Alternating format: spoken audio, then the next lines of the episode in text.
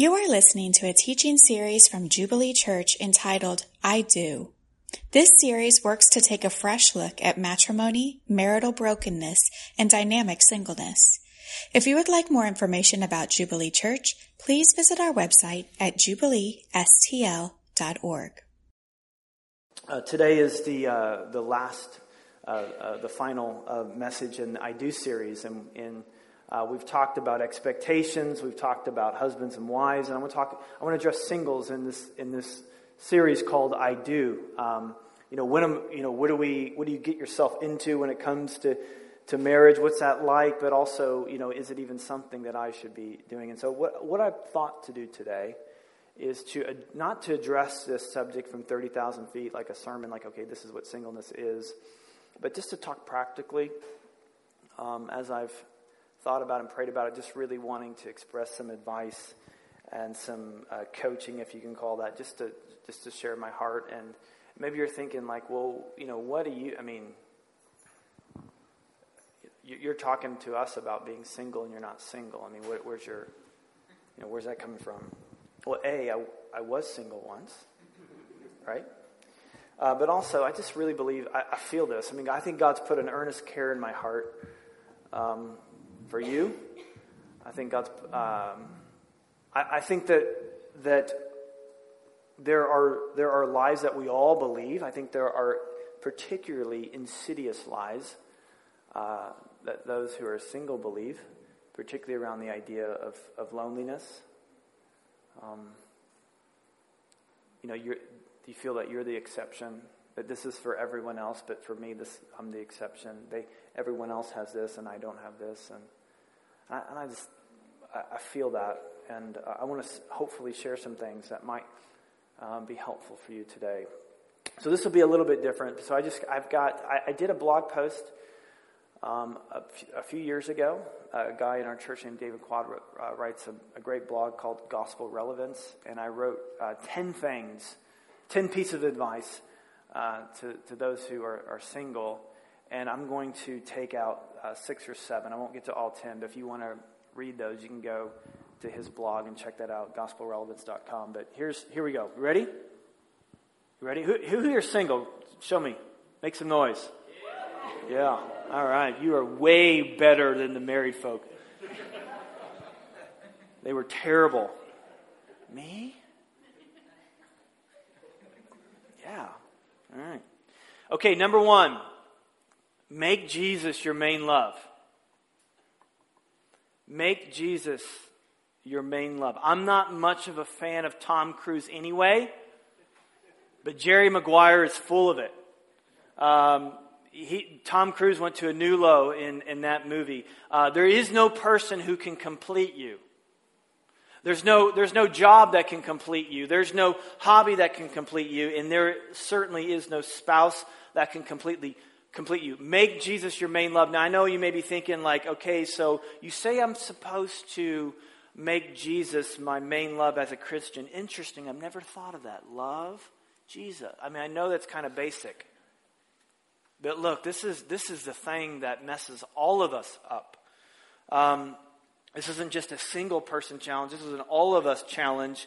Uh, and we have this idea that we need to go out and find the one. You know, how do I know if he's the one? How do I know if she's the one? The one for the Christian is Jesus. The best that I can be for Rachel, who's my wife, is number two. The best I can be for her is I'm the number two. And I would love it. I would love it one of these days. Someone come to my office and say, hey, you know what? Brian, I'm so excited. I, I you know, I, I finally found the two. Because, of course, the one is Jesus, but I found the two. I found the second one that, that, that I, I feel called to pour my life into, and they, you know, them pour my life into me.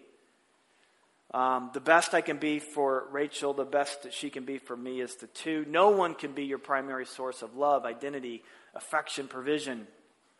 And we're trying to build this into our kids that, you know, God's the one who we need to love the most because He's the one who loves us the most, so He's your BFF.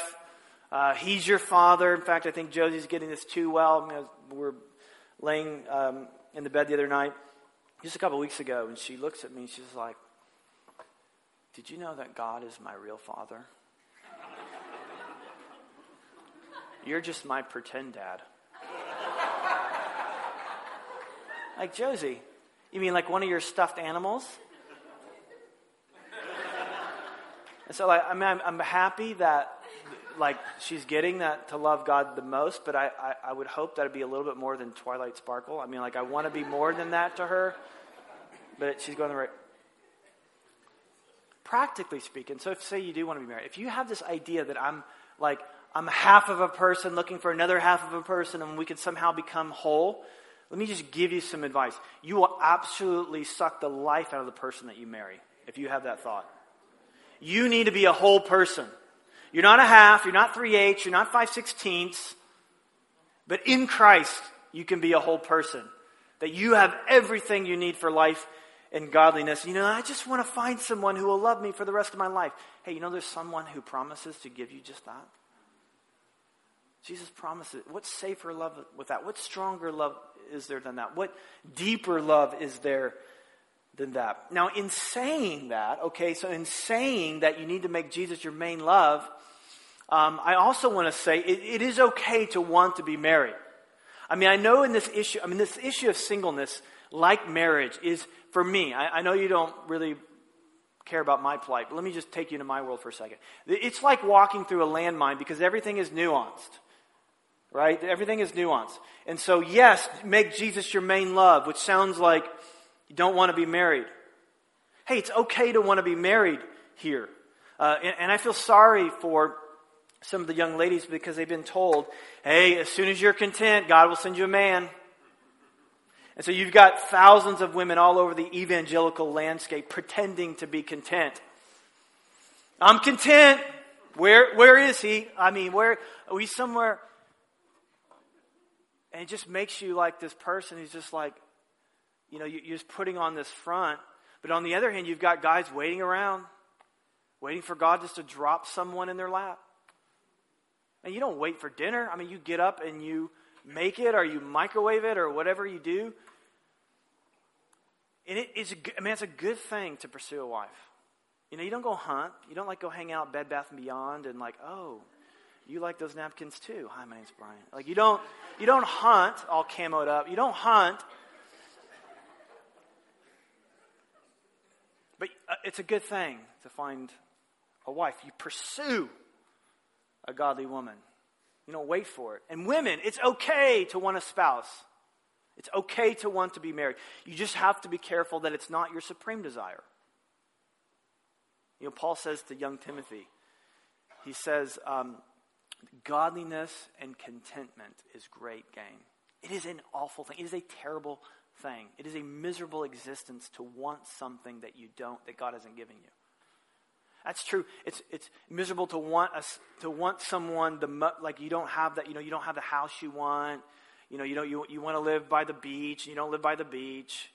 Um, you know, you want to live here. You want to live. You want to do these things. You want this. That is terrible way to live. You see, when we when we experience this discontent about about there's things that we want that we don't have, we think that what we need to do is change our circumstances. The Bible answer that is not changing the external, but changing the internal. He wants to change our wants and desires. He wants to make us want what God wants us to want. He wants us to, to have the freedom to be content in all things. Paul in prison, content. Paul out of prison, content. Paul has lots of money, content. No money, content. Man, what, a, what an amazing way to live. To be free from your circumstances. So is it okay to want a spouse? Is it okay to want a? Is it okay, yeah, it's great. Just don't make it supreme. It's okay to have dessert. It's not okay to have dessert first. Eat your vegetables. Eat your protein. If you eat dessert first, you'll be malnutrition and get sick a lot. If you do that in your life, you'll get sick. You'll be malnutrition. You know, you know. You make God your first love. Now, I'm going to invite my, my wife is here. Uh, I'm going to have her come and share some thoughts about. I'm going to share. Yeah, come on up.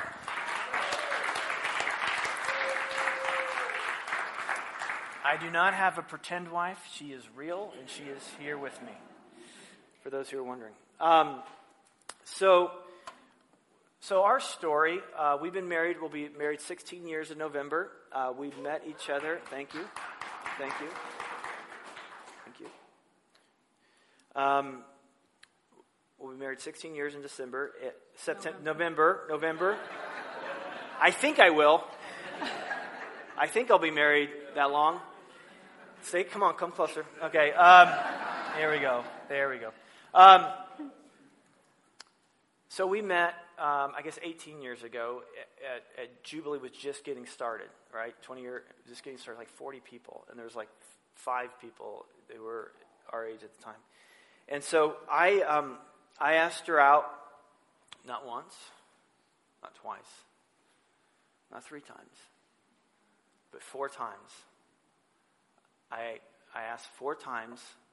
I got four no's. Now, there was a reason why she said no. It, was, it wasn't me, of course. It wasn't me. It's her.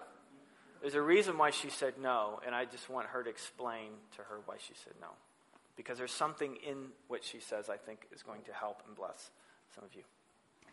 Um, well, he was charming, sure. But I, I was recently um, saved. Not, I mean, just right before I met him, I'd come back to God, having been away for a while, and um, we were both saved. We just didn't act saved. You know what that looks like? yeah.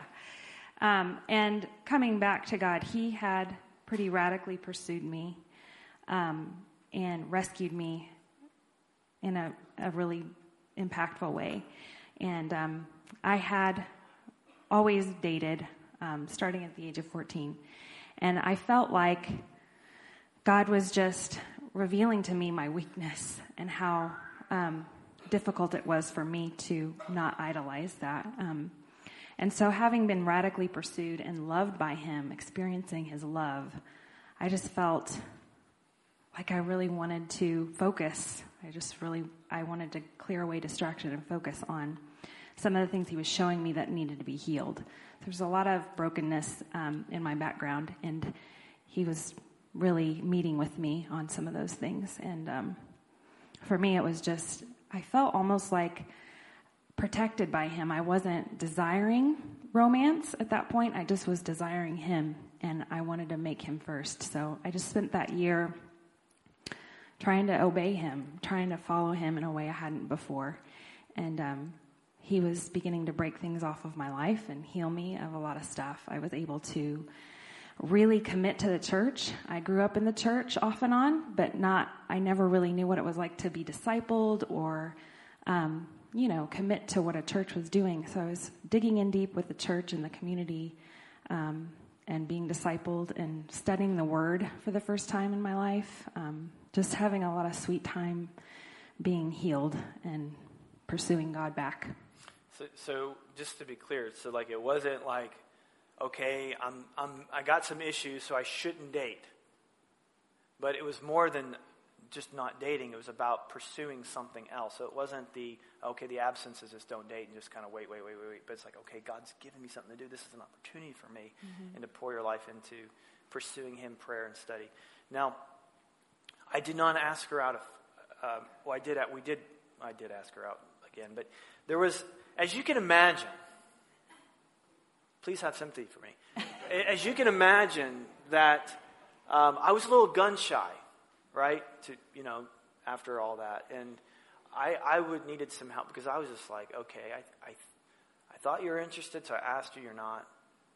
You know, fool me once, fool me twice, whatever, just four times.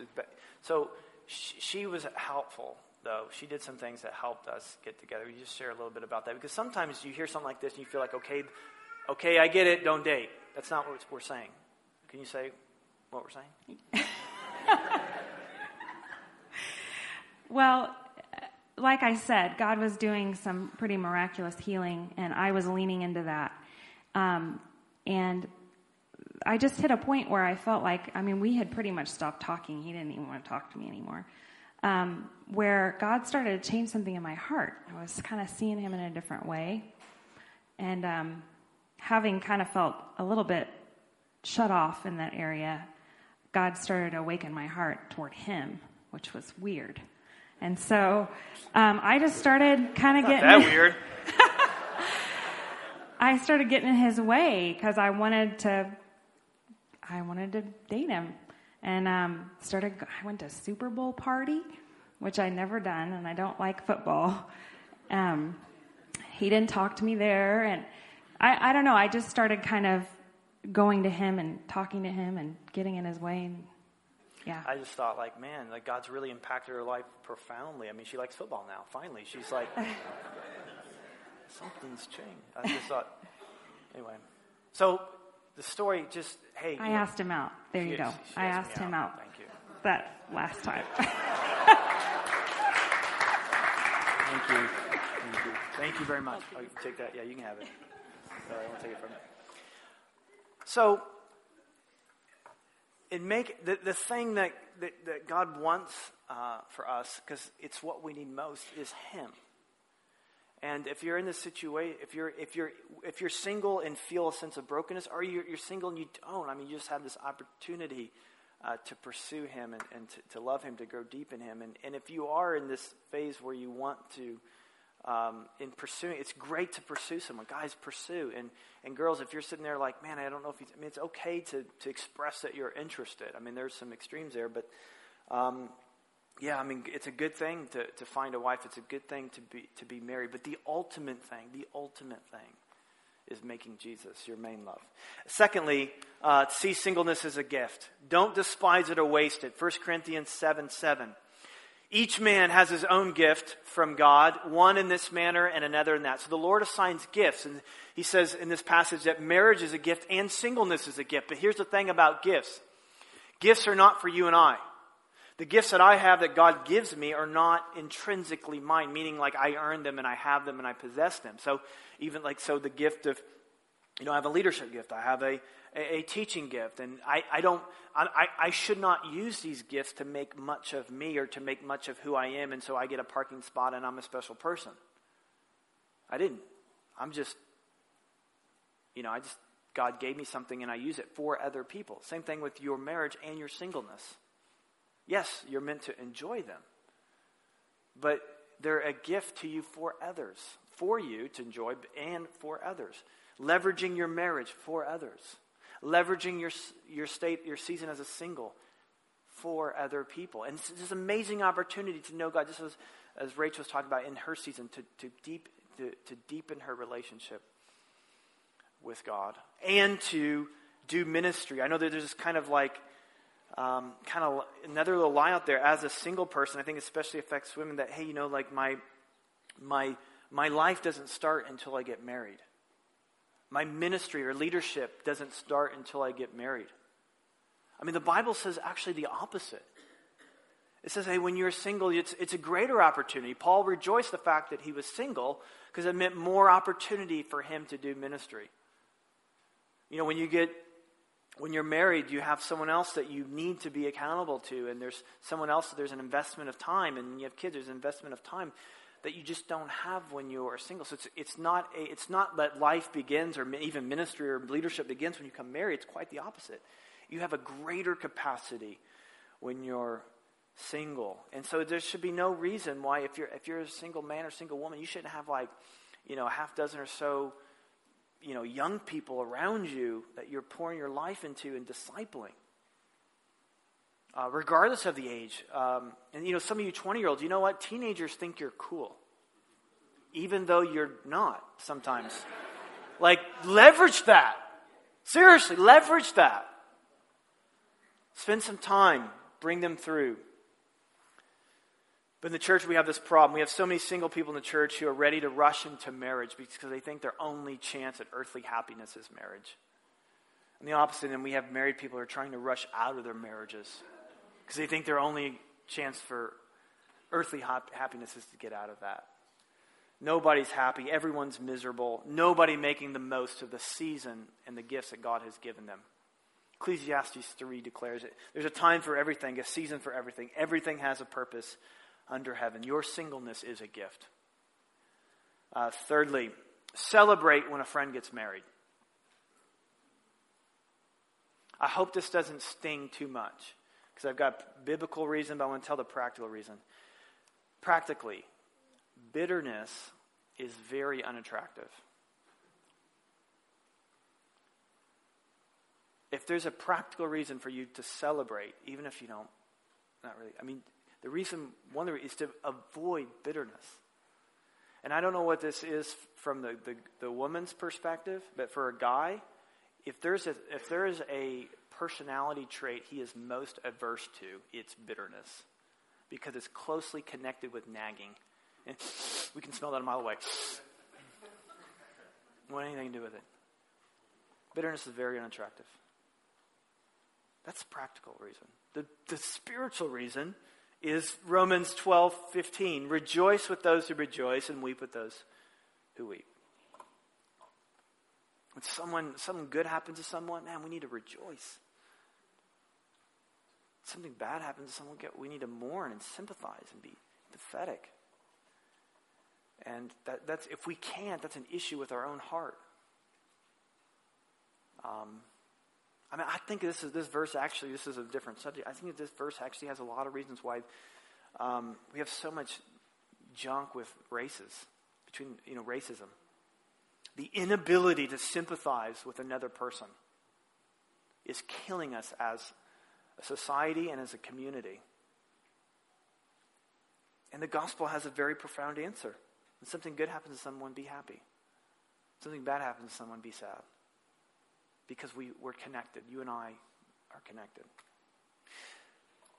Fourthly, focus on being Mr. or Mrs. Right than finding Mr. or Mrs. Right. And here's why. Um, every Saturday, men and women make promises to each other that they cannot keep. They spend lots of money, they get all dressed up, they invite all their friends and family, they come and stand in front of a guy like me and they make promises that they can't keep. Now, they want to, they intend to, but they can't. And here's why very simple reason that is obvious in every area of life except relationships. And that is a promise is no substitute for preparation.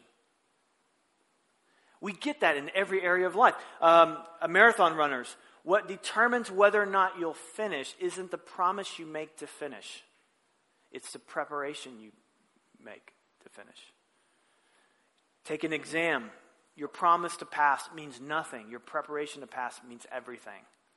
Go get a loan at a bank. They don't care about your promise. Oh, I really mean it. They want to know about preparation. They want to know about your income history.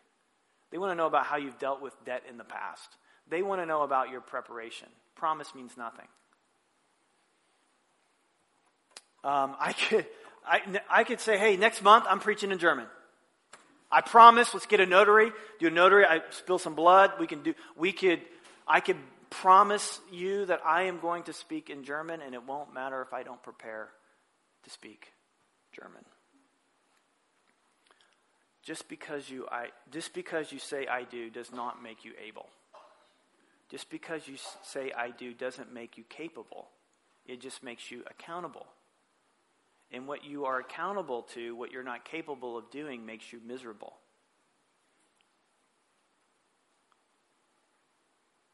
Preparation is no, excuse me, promise is no substitute for preparation. And again, people are making these promises every Saturday and they're not going to keep them, not because they don't mean to, just because they've never prepared. And here's the good news if you're single, you have time to prepare.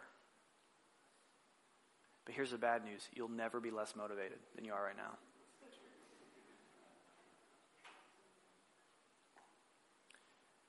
Time up here, motivation down here. Now, when you get married, motivation kind of ran out of time. Focus on being Mr. or Mrs. Right than finding Mr. or Mrs. Right. And here's the thing, if you if you are if you're trying to be Mrs. Right or Mr. Right, your chances of attracting the person that you're looking for is, is like goes up by a factor of 10. What do you do in this time? Well, just do whatever you hope the other person does. Man, I want to meet someone who really pursues God. Well, then pursue God. I want to pursue someone who's, who isn't self centered, but actually loves me more than, I, than, than be, be that way. Likes attract. Like, like, like people are attracted to each other. uh, if you're a selfish person, you will not attract a non selfish person. So, don't be so quiet, but there you go. Um, fifthly, gentlemen, be realistic. Be realistic. Um, don't expect you'll find a supermodel who knows Greek and Hebrew. And if you do, why would she be interested in you anyway? Be realistic. Be realistic about attractiveness. Now, attractiveness is important. I'm just trying to help. I mean, I hope you guys can handle it. I'm just trying to be helpful. Attractiveness is important. When I met my wife, I did not think, oh my gosh, there's a godly woman. I did, I, there's an attractive person. Attractiveness is important. But here's what I'm talking about. What happens, it's not, I mean, because there, what happens, I think, in a guy, a guy, a guy, a guy is his own worst enemy because he begins to think things like, well, what if I find someone more attractive? Here's a better question. What if she finds someone more attractive? Which probably isn't that hard to do. Yeah. Hey, if, yeah, if you're married, do not clap. Do not clap. But look, you know what? You may meet someone more attractive. But here, here's what I, here's a principle in the Bible. It talks about money, but I think it applies here. Uh, Matthew 6. Um, where your heart is, excuse me, where your treasure is, there will your heart be also. Where here's another way of saying it. Where you put value is where your affection lies. Where you put value is where your affection lies. If you think today's going to be a good day, you'll probably find reasons why it's a good day. If you think today is going to be a bad day, there'll probably be reasons why you'll find it's going to be a bad day. People fall in and out of love not because of some external force, because of something internal. They stopped valuing one another and their affections followed. The grass is not greener on the other side. The grass is greener where you water it. To grow out of love, to grow out of love for someone is not an indictment on the other person, it's an indictment on you.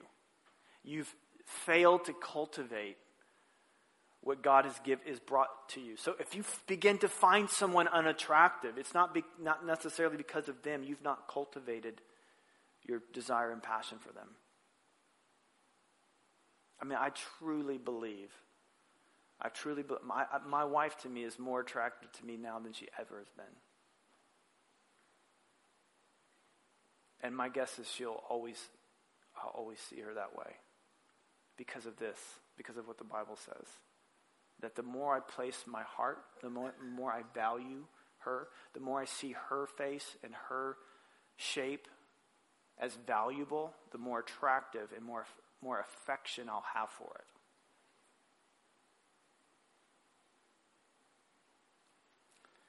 So, it's up to you, men, how attractive your wife is. It's not up to her.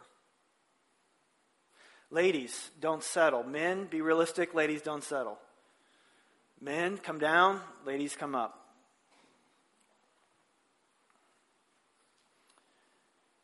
Um, this may be another generalization. I apologize for this. I know it's just like everyone, you know, it's nuanced. And, so if this generalization doesn't fit you, I'm sorry. Um, it seems to me that um, it's a it's a bigger deal to to be married is a bigger deal to women than it is to men. It seems that way to me. Um, they're they're more anxious to get to that day. I'm, I, have, I have two daughters. My daughter, Ella, when she was three, we're sitting in bed together, laying in bed together, talking, playing. She sees a picture of my wife and I on our, mar- on our wedding day. And she's, she's like, who's that? Because, you know, this guy in a tux. And who's that kissing mommy? And, uh, and I said, well, that's me. And I said to her, um, I'm mommy's husband. And she looks at me, and her lips starts to quiver. She's like, Well, I don't have a husband. I'm like, you're three years old. I go down to my wife is like, I can't handle this kind of anxiety when she's three or much less when she's 13 or 23. So it just seems to me that it's a little more, for women, it's a little more anxious about being married than it is for, than is for men. Um, and so this could apply. This could apply to men, but I think it may apply more to to women. And, and there's a point in every relationship where I don't know, because when people come talk to me and they tell me about some of the things that they're experiencing, there's a thought in me like, oh, didn't you see that come? When, that, when he said that, didn't you know that? Didn't a friend ever warn you? And it reminds me of this verse, Proverbs 14 8. The wisdom of the prudent is to give thought to their ways, but the folly of fools is deception. Basically, a prudent person understands that all of life is connected, that what happened in my past affects my present, and my present will someday be my future. And so all of life is connected, and that if, it, if this is the if this if A became B and then B became C, C will probably become D, will probably not jump to Q.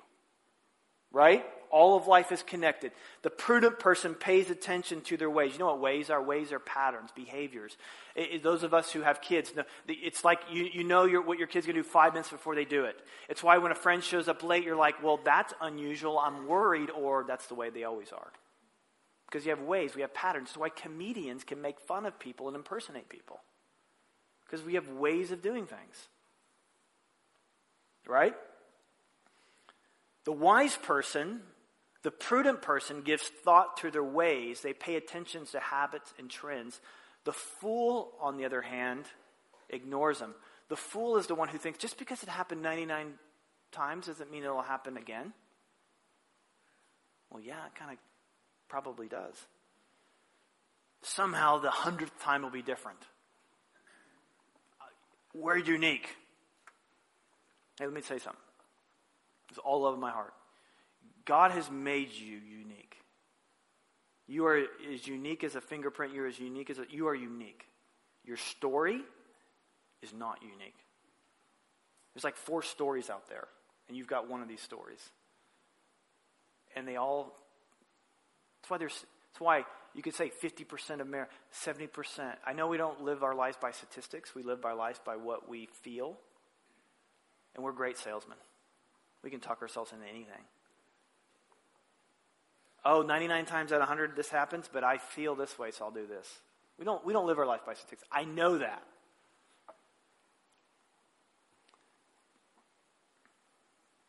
The prudent person gives thought to their ways. The fool, on the other hand, ignores them. Or Proverbs 14, 15 says it a little bit differently. The simple believe anything, but the prudent give thought to their steps.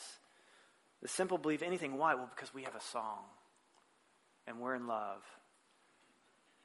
And your parents are like, but does he have a job? Doesn't matter because we have a song, and we're in love and he's the one. It's just going to work out magically. I know about his past. I know that he flunked out of school, but that wasn't his fault. His prof- he told me his professor was just out to get him. You see, when you're in love, you believe anything because that's part of being in love. You just do irrational things, right? It's, legitimately a part of being in love. You just, you, know, you, that love is blind. You just see things that, or you don't see things that everyone else sees. That's why your friends ask you a hundred questions like, they're looking at past trends, behaviors, direction. How much debt did you say he had? And, you know, what happened in his other marriage? And why did he get fired? Oh my gosh, run, run, run, run, run, run. And you're like, our initials are the same.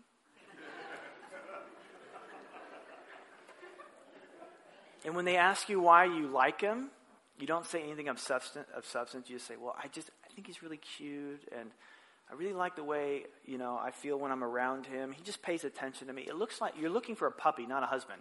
You're, but he says that when we get married, that he'll change. Not only that, that he says that I can help him change. He needs me. No, he needs his mama and a counselor. You need to go like get a puppy or something, but you should not be getting married. The simple will believe anything. The prudent give thought through their ways to steps to direction, to patterns, to ways of doing things.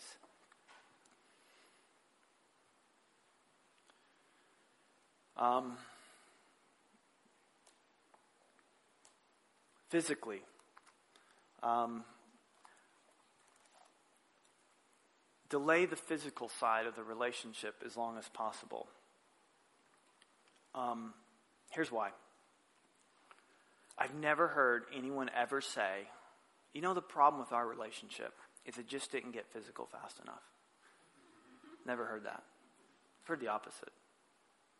And there's a, and the reason why is because here's the problem. When the physical goes up in the relationship, sorry, when the physical goes up, the relationship goes down. Here's what I mean. So you just you've you started down the physical route, and it's like you eat dinner, and hey, let's skip the movie. Relationship talking goes down. Hey, let's just skip dinner. Let's just meet at each other's house. Now I know you're church folk, and you guys don't do that. But when the physical side goes up, the conversational side goes down. And, and then there's these lies that we begin to believe that is um, feels like common sense, but it's just a massive lie. And so we, we, we, we, we believe things like, well, I need, to find, I need to have sex with this person to find out if they're sexually compatible with me. Let me spare you the suspense.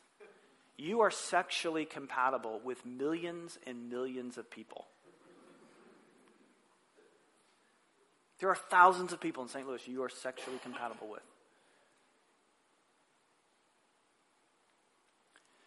There are very few people that you are relationally compatible with.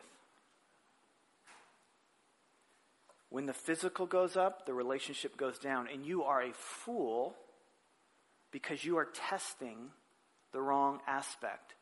You're not testing for the rarest part, you're, you're, you're testing for what is common. And here's the thing uh, research, you know, research outside the, the I mean, out, university research. The key to that when they've done uh, te- um, research on sexual satisfaction, research says the best sex happens inside a safe, intimate relationship. So the key to sex isn't physical anyway, it's relational.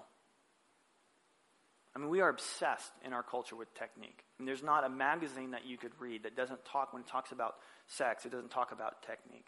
I mean, you can read like Field and Stream, and it's just like, I just want to catch a bass. Like, what is going on? It's everywhere. And we know, we know that it's way, sex is way beyond the physical act. I mean, I'm not even talking about the Bible here, and I, and I could talk about that some other time. But um, sex is way more than physical act. And, and, I want you to hear my heart here, and I, um, I'm not taking this, saying this lightly. It's why rape and sexual abuse victims are treated differently by us than those who are just beat up.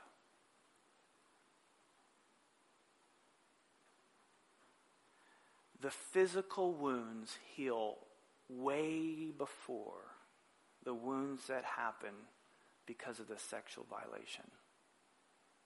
And we know that. We know that sex just isn't physical. We know there's something about it that's way more tied to our soul and our identity that all the treatment in the world sometimes can't handle or can't fix.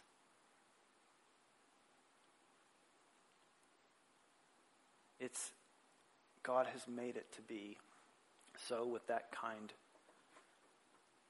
of power. And again, I know you're not into statistics. That's not how you live your life. But in case you are, if you live together before you're married, your divorce rate goes up another 50%. So it's already 50%. It goes up another, so like 70 something percent. If you live together before you're married, your partner is eight times more likely to cheat on you. Don't think you'll be different. Don't, the simple, believe anything. The prudent give thought to the ways. The prudent give thought to their steps. Now, here's the thing about God God wants to speak to some of us this morning. I think He wants to speak to all of us. And there are a few groups that I just want to speak to right now. One is I want to speak to the, the teenage girl who may be tempted to think that she's not worth it. That who she is and who God's made her to be and her sexuality is not worth it. I just I, I want you to know, in case no one's ever told you, that you're worth it. There are men in this church who'd want to say that too. Older brothers, fathers in this church, who would look you in the eye and say that you're worth it. Don't believe a lie from anyone else, especially some ignorant teenage boy, that you don't have that kind of value. God died for you. You've been bought with a price, and the price is no less than his blood. He puts tremendous value on you. For those of us who've who may feel like who have gotten a little older and may feel like um, I'm not loved. No one pursues me. No one knocks on my door. Revelation 3:21 Jesus is knocking on your door. Behold I stand at the door and knock. If you open the door I will come in. The the arms that you're looking for are his arms. The embrace that you're looking for is his embrace. The thing inside of you that aches, um, that maybe even you feel like, I can't take this another day, he has it for you if you will open the door. He, is pers- he has been pursuing you since the foundation of the world. For those of us who look back at our lives and we see the wreckage that we've made or others have made. I mean, I, I, I am a stat guy. I know the stats. One out of every three women have been sexually abused over the age of 18. That's just those who report it. One out of six men have been sexually abused. To say that there's people here who have been sexually abused is not difficult to predict. You may look back in your life and you may just see pain and sorrow and I'm worthless. I've been treated worthless. I've, I've acted worthless.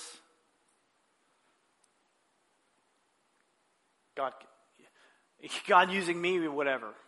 Here, let me tell you something about God. God loves his two favorite things redeem, restore.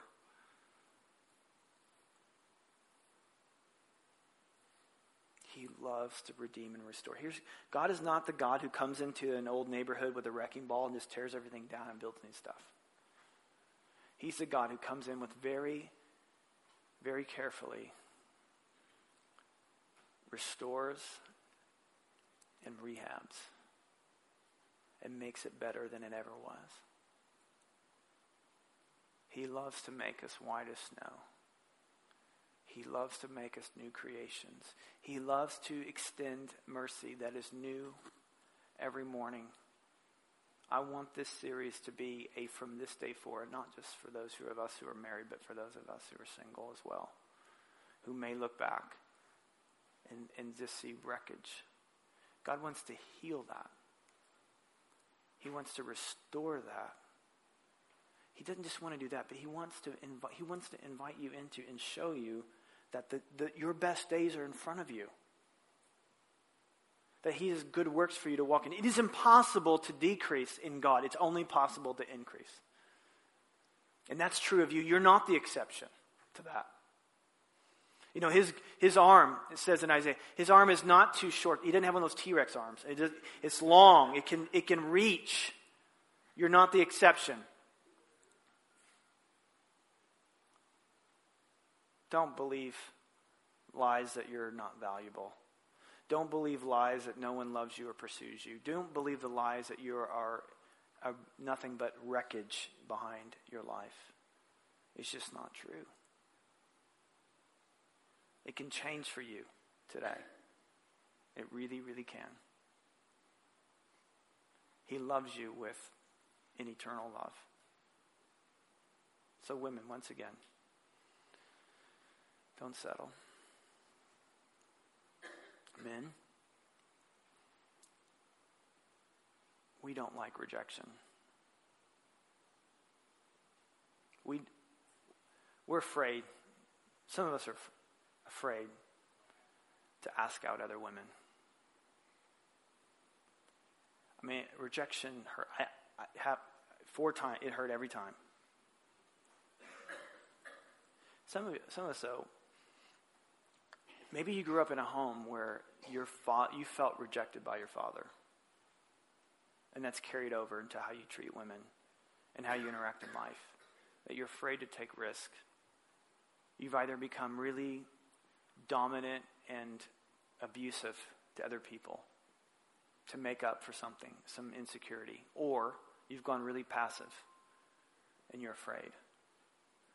That's why I encourage you to, to let God fix you, to let God hurt, to heal that deep sense of rejection in you. He wants to do that. He wants to, he wants to fix what's broken in you as well. I'm going to pray for I'm going to pray for you. I'm going to pray for us. If you bow your heads with me, those of you in Washington and the lake, and bow your heads as well. God, we just thank you for your eternal love for us. That you're near to the brokenhearted.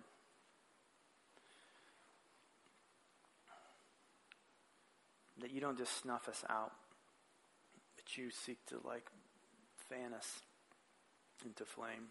You won't crush a bruised reed. Guys, pray you minister to men and women. I pray you put truth where there's lies.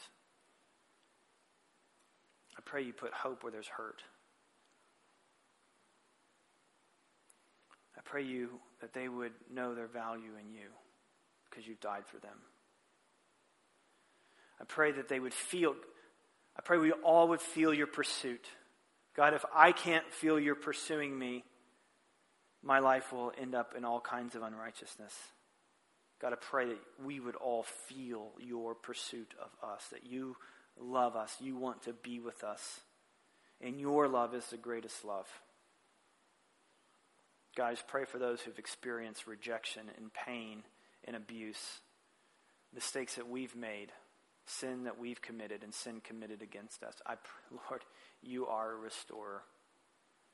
You love to make things new. I pray you make things new today. I pray you would show us all what you have for us.